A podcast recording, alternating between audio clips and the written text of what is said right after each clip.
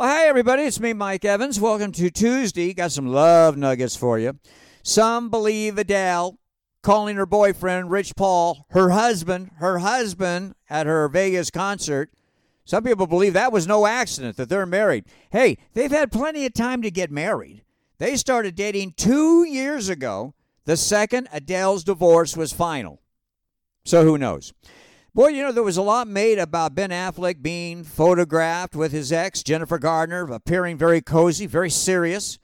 Well, it didn't bother Jennifer Lopez, who said, quote, they will always be very close because they have children together, just like Marc Anthony and I share children.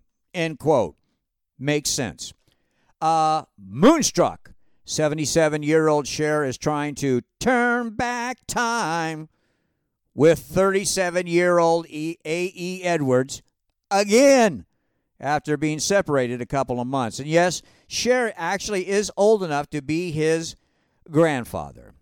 Uh, Ariana Grande and Dalton Gomez filed for joint divorce yesterday. oh, yeah, okay, okay.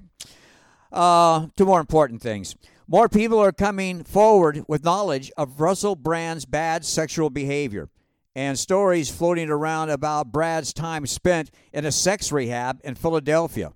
And the London Sun newspaper on Sunday named more women who have come out accusing Russell Brand. Mark my words, this thing isn't going to go away and it's going to get ugly. All right, TV heads up. TV heads up. Uh, Superpower is a documentary written and directed and featuring Sean Penn. It debuted last night on Paramount Plus, and let me tell you something. This documentary is fabulous. All about love, of freedom, and unity which is probably something we could use here. Uh, Penn and President Zelensky talked to the Ukraine public about their past, their present, their future. A country trying to survive. Great show. Must see TV. Superpower on Paramount Plus. By the way, Sean Penn is a huge supporter of the unions and has put the studios on blast, saying he won't work with any studios anymore. He's going to do his own productions.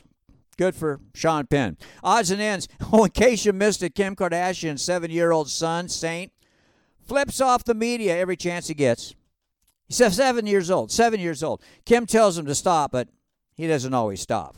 And sports shorts. Despite over half of Native Americans who were polled saying they like the name the Washington Redskins, they changed it. But couldn't they come up with a better name than the Commanders? I mean, the Generals would have been be- the Commanders. That's kind of a goofy name if you ask me. Hey, have a great day. We'll do it again tomorrow. Mike Evans, see you.